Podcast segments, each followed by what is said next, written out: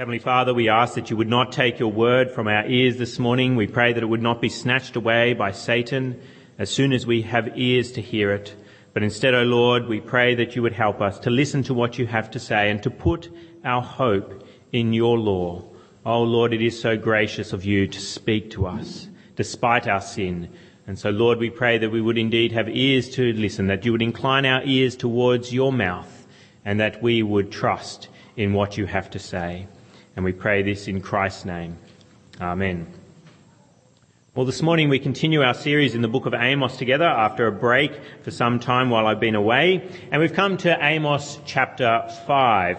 And if you recall, uh, if you may not recall who Amos is, as we've had a bit of a break, but he is one of the minor prophets in the Bible. Not minor because he is less significant, but minor because he is a bit shorter than the major prophets of the Bible. So he's grouped in amongst 12 prophets, which are termed the minor prophets. And he came at a time when the kingdom of Israel was split into two. There was the kingdom of Israel itself in the northern kingdom, uh, and then you've got the kingdom of Judah in the south. And he actually lived in the kingdom of Judah, which was where Jerusalem is, the temple, and most of the people who were still following uh, the, the kingly line of David. Uh, he was from that region, and he's gone up to the north and he is prophesying against the people of Israel, those other tribes that have drifted away from following the monarch of King David and worshipping at the temple that is in Jerusalem. And so at the beginning of the book, we see that he tells uh, the other nations that judgment is coming upon them. Then he speaks of Judah and how judgment is coming upon them. And then he's turned the the, the most weight of his prophecy towards the Israelites, the other tribes, and speaking about the injustice that they've been performing and how God is going to punish them for their sins. The way that they've been taking advantage of their fellow man, God is going to punish them for that. And now in chapter 5, he continues to talk about the sins of the Israelites. And here in chapter 5, verse 18, uh, verse 21, I should say, to verse 23, he really focuses in on the religious ceremonies of the Israelites and what he thinks of those. God speaks to the Israelites and tells them what he thinks of their religious activity. And what does God have to say? Well, he tells them that he rejects what they're doing in worshipping him. We see it in verse 21. It says, I hate, I despise your religious feasts. I cannot stand your assemblies. God is saying that when you come together, I can't actually stand the fact that you're assembling in my name. And then in verse 22, even though you bring me burnt offerings and grain offerings, even though you bring me sacrifices, I will not accept them. Though you bring choice fellowship offerings, I will have no regard for them.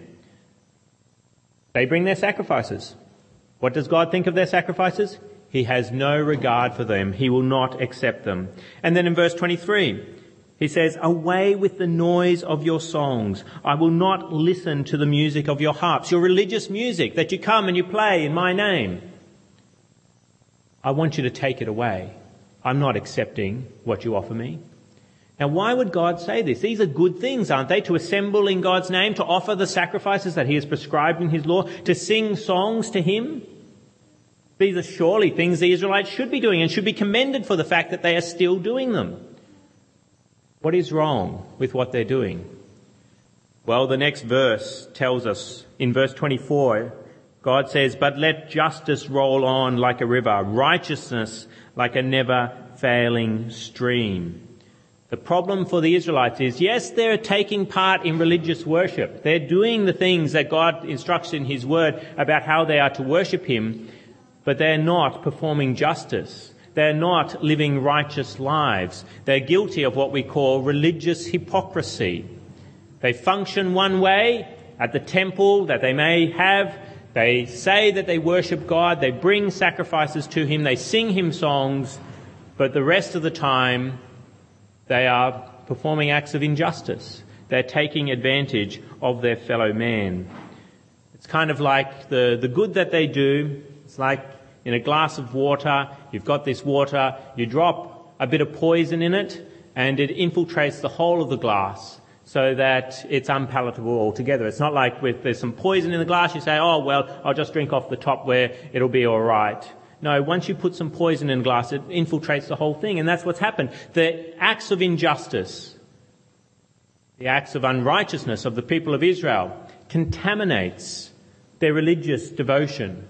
And so God says, away with it. I cannot stand it. I hate it. I despise what you're doing in worshipping me. Yet the rest of the week, you take advantage of your fellow man. Is this a common problem though? Is it something that was peculiar to Israel? No, it's a common problem all through history. Religious hypocrites are there in every age. And we saw an example of that in the other Bible reading that we had from John chapter 18. We saw there the hypocrisy of the Pharisees as they are organizing the murder of the Son of God. And yet what did they want to do? They wanted to make sure that they didn't go into the governor's palace, into Pilate's palace, because he is a Gentile. And if they went in there, they would be unclean, and therefore they could not take part in a religious feast, the Passover. They wanted to make sure that they were clean for the Passover. They couldn't care less about the fact that they just lied and perjured themselves in their religious courts about this man, the Son of God. That they were seeking the crucifixion, not just any ordinary death for him, that they were seeking the crucifixion of him. They were performing acts of injustice and unrighteousness all over the place. But they didn't want to contaminate themselves by entering into the governor's palace, the Roman representative there. Because then they couldn't take part in their religious feast, and they want to make sure they're taking part in their religious feast. It's a common problem all through history, the religious hypocrisy of men. They take part in religious ceremonies quite happily, but they also take part in taking advantage of their fellow man quite happily as well. And this is the case today as well. Many people come to God's assemblies, to Christian assemblies.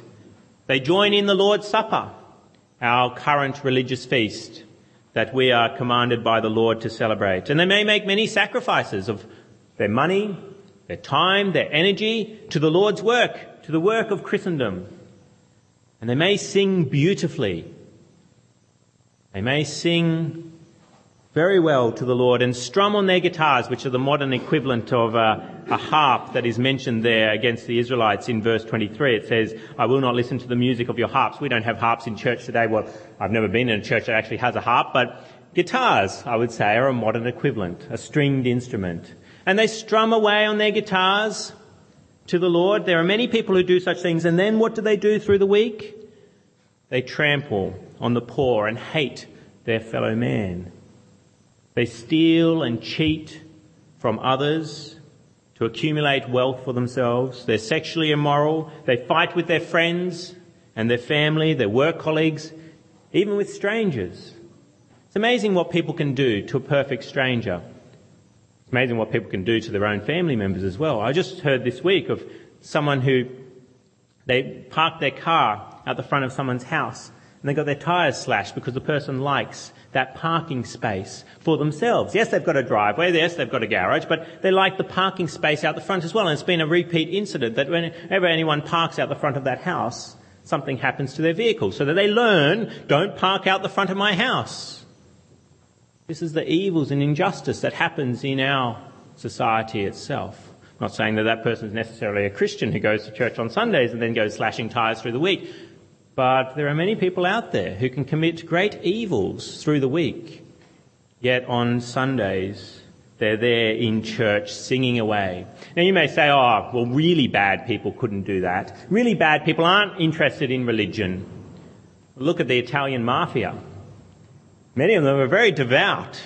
They to Christendom. They will go along to church. They'll give generously to the church.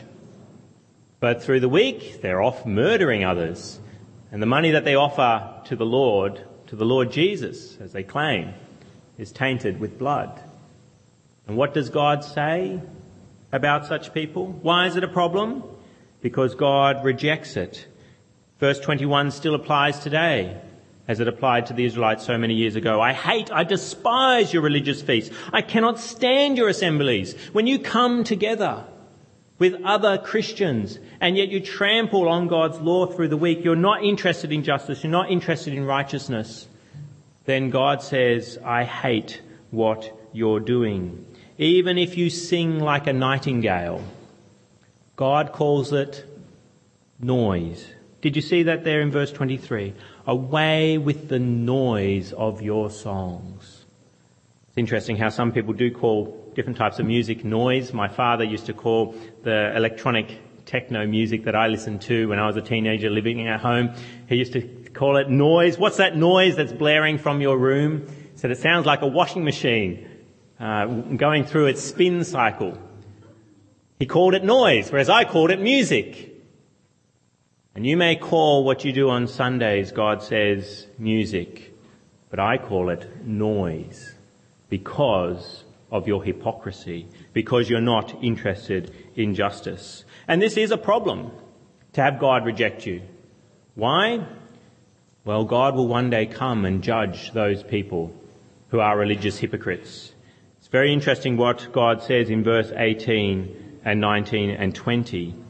What does he say in verse 18? Woe to you who long for the day of the Lord. Why do you long for the day of the Lord? That day will be darkness, not light. These people, these Israelites, are looking forward to the day of the Lord. Why? Because this would be a day when God would come and he would bless his people and vanquish his enemies, that he would destroy those who oppose them, the people of God. And so they say, bring on the day of the Lord. But what does God say? He says, well, you're actually my enemy. By the way that you act, yes, you say that you worship me, but you do not. Your unrighteousness infiltrates all the good that you do. And so it's woe to you who long for the day of the Lord. What will the day of the Lord be like for you? Verse 19. It will be as though a man fled from a lion, only to meet a bear as though he entered his house and rested his hand on the wall, only to have a snake bite him. You think the day of the Lord's going to come and it's going to rescue you from your nasty enemies around you. But what's it like? It's like you're out and you meet a lion and you run from it and you think you're safe, only to meet a bear. And then you think, oh no, and you run from the bear and you get into your house and you go, I'm safe. And you put your hand up against the wall, only to have a snake bite you. That's what the day of the Lord will be like for those who are religious hypocrites. They think it's going to be a great day where they will be saved from their enemies, but instead they will be destroyed themselves. They will have a very bad day as they go from one disaster to another. So God warns here religious hypocrites through the ages. He warns them here in, into Israel, the Israelites so many years ago, and he warns them down through the ages. And God still warns religious hypocrites today with this passage, and we see in the New Testament that God warns religious hypocrites. Jesus himself speaks of religious hypocrites in Matthew 15 verse 7. He quotes Isaiah and he says, you hypocrites, Isaiah was right when he prophesied about you. These people honor me with their lips, but their hearts are far from me. They worship me in vain. They worship, but it's in vain. Their teachings are but rules taught by men. Jesus warns that they're still religious hypocrites and their work of worshipping Him, of worshipping God, is in vain. And then he warns what will happen on the day of the Lord, just as Amos warned what happens on the day of the Lord. Look with me at Matthew chapter 7, page 961 of the Church Bibles. Page 961. Matthew chapter 7.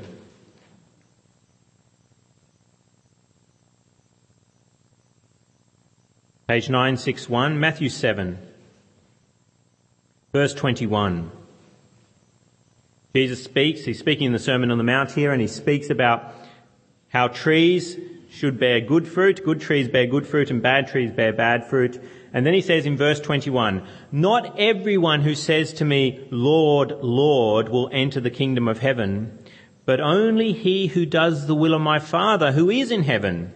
Many will say to me on that day, that judgment day, Lord, Lord, did we not prophesy in your name and in your name drive out demons and perform many miracles?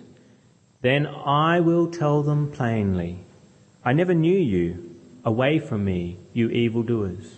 These people are doing great things, aren't they? They're doing miracles in God's name. They're doing acts of prophecy. They're giving words of prophecy. They're performing many miracles. But what does it amount to? Nothing. Jesus says, Away from me, you evil doers. The trouble is, you do your miracles, you prophesy, you cast out demons, but then you do evil the rest of the time. And it corrupts everything good that you seek to do. So what are people supposed to do? What is the message of Amos for religious hypocrites?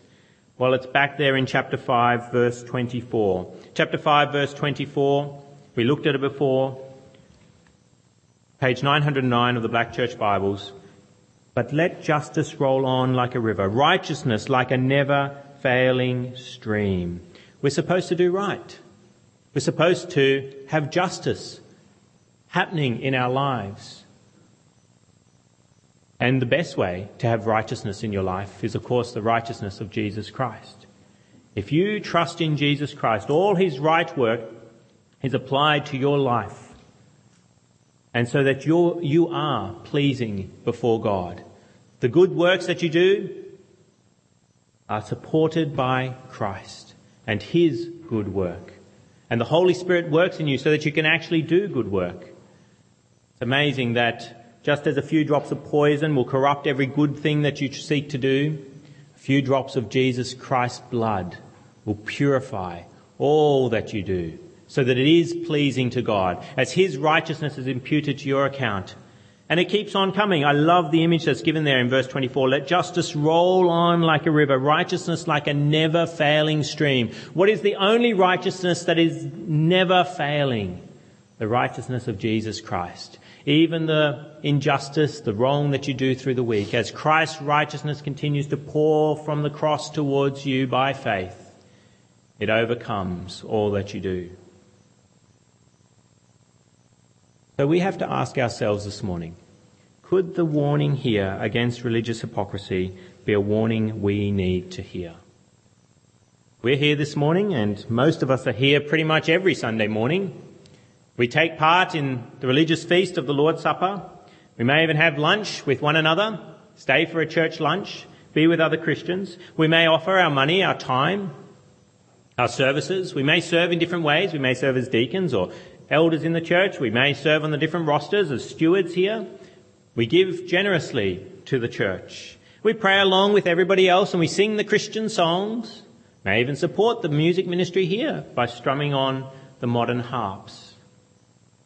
And we may long for the day of the Lord as the Israelites did there long ago. We may know a lot about the last days. And we look forward to heaven coming. We may know about postmillennialism, amillennialism, premillennialism. We may know which leader of the nations is the Antichrist currently here or the man of lawlessness. We may be able to interpret all the disasters that are happening around the world, the different earthquakes and what that means about the last days and how we're in the last days and it's coming soon and we're very excited about the fact that the day of the Lord is at hand.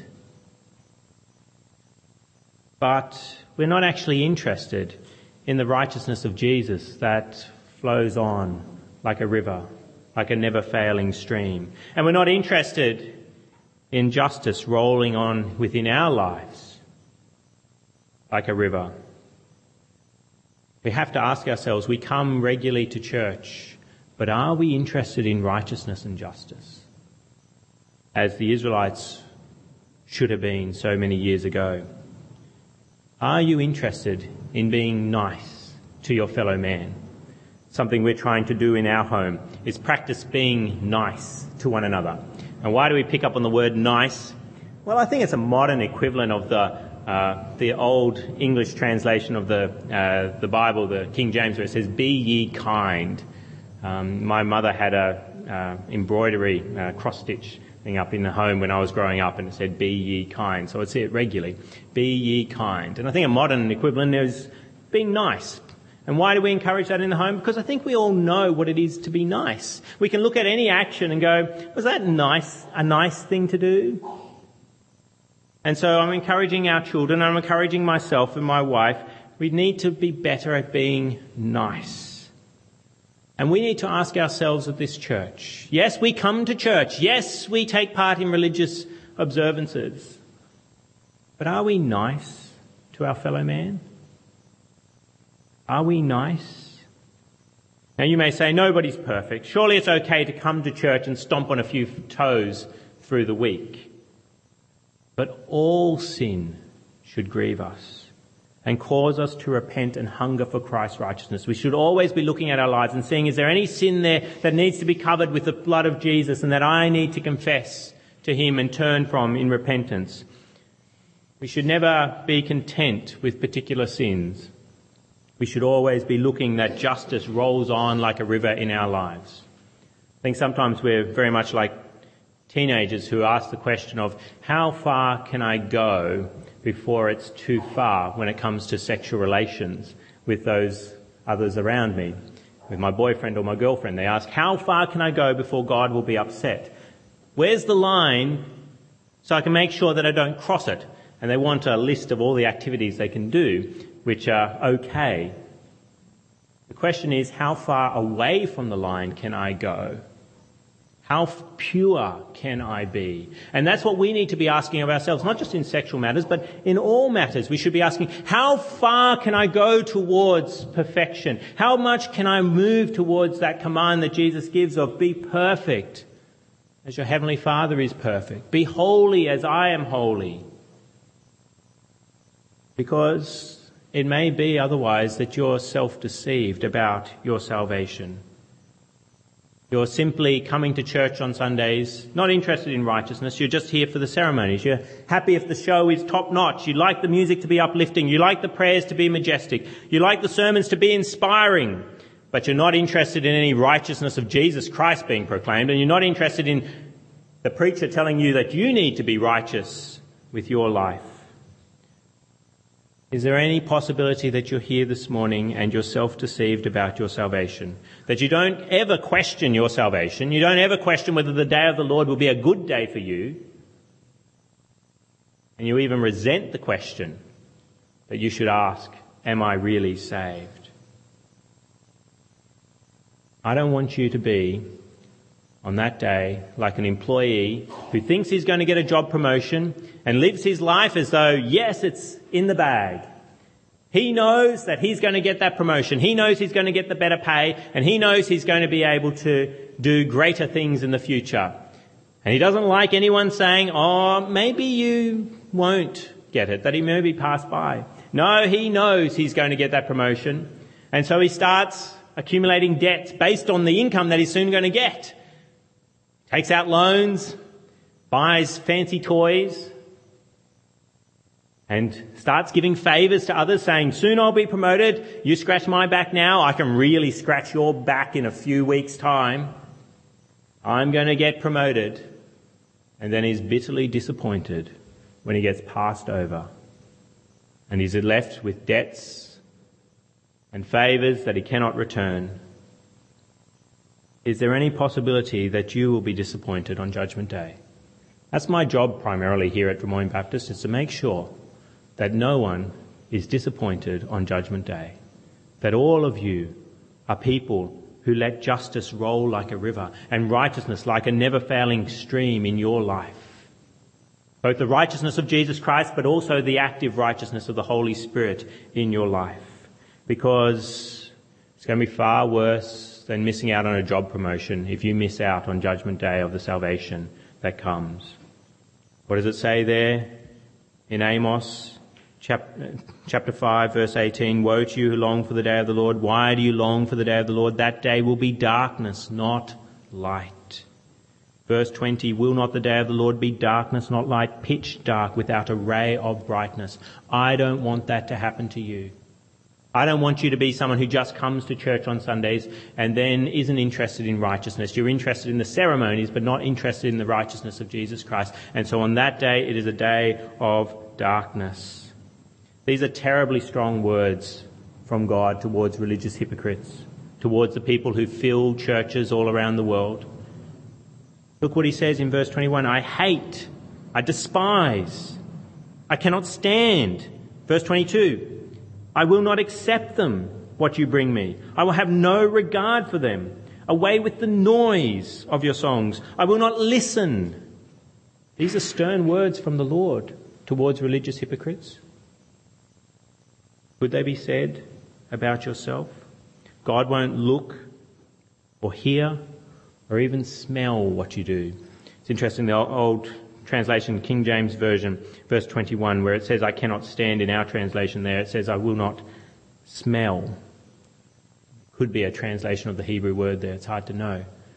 It's like the three senses of God are turned off by religious hypocrites. Could that be said of you? But if we fear God, we can also see his love here. There's much to be scared of as religious hypocrites. But if we really turn and afraid of what is said here to be said of us, then we can see the love of God here. We can see his love in the fact that he warns us of religious hypocrisy. That he doesn't just let us go our own way, keep on coming here Sunday after Sunday, year after year, until judgment day comes and we go to hell anyway. He warns us that there's a possibility of religious hypocrisy. And then we see his love in the fact that he provides a righteousness that does satisfy. He provides a righteousness that is like a never failing stream. That righteousness in Jesus Christ. That all our sin is taken away in him when I was on holidays, we went and saw a couple of waterfalls down where we were staying because it had been raining a lot. And someone said, you've got to go see the falls because they'll be flowing well. Some of those falls can even slow right down. But the righteousness of Jesus Christ never slows. It continues to flow to you as long as you continue to trust in Him and look to Him and repent of your sins. The righteousness flows on like a waterfall that never ends falling onto your heart so that you are right before God. And you see the love of God in sending righteousness to our hearts in the Holy Spirit that He actually works in us so that we do right before Him. So won't we all in this room this morning accept that righteousness and strive to be nice to our fellow man? And then come and do our religious ceremonies. Not saying you should stay away from church. No, come to church is good. The question is, are you being nice through the week as well? So that you will not be disappointed on that day. Because God promises that that day will be a wonderful day for those who trust in Him. Because He will love our religious feasts and stand our assemblies. He will accept and regard our offerings and listen to our songs. If we have justice in our life, if we have righteousness of Jesus Christ in our life, He actually approves of what we do on Sundays. You may sing out of tune badly on Sundays, but God doesn't call it noise because He knows that righteousness is in your heart through Jesus Christ. He loves to hear you sing because he knows that your heart is right with him. And so that day of judgment that he speaks so blackly of there in Amos will actually be a day of light. Be a day of the light of the Lamb who was slain for you so that you could be right before God. And all the religious ceremonies that you partake of for your life are pleasing to God. And so on that day, he says to you, well done, good and faithful servant. Let's come to God in prayer now. Heavenly Father, we thank you for this warning from the book of Amos that religious hypocrisy is something that we can fall prey to so easily, particularly those who attend church regularly, who sing songs, who take part in the prayers, who sit under the preaching of your word. Oh Lord, we can do all these things and then contaminate our actions by our unrighteousness by the way we treat our fellow man through the week. So Lord, we ask that you would forgive us for not being nice to our fellow man. And we pray that the righteousness of Jesus Christ may again be imputed to our account, that his righteousness may continue to roll on like a river and like a never failing stream in our hearts. And Lord, we pray that you would help us to be righteous, to be nice to our fellow man through the week and then come and worship you on Sundays and give you praise for what you've done for us through Jesus Christ. And we pray this in his name. Amen.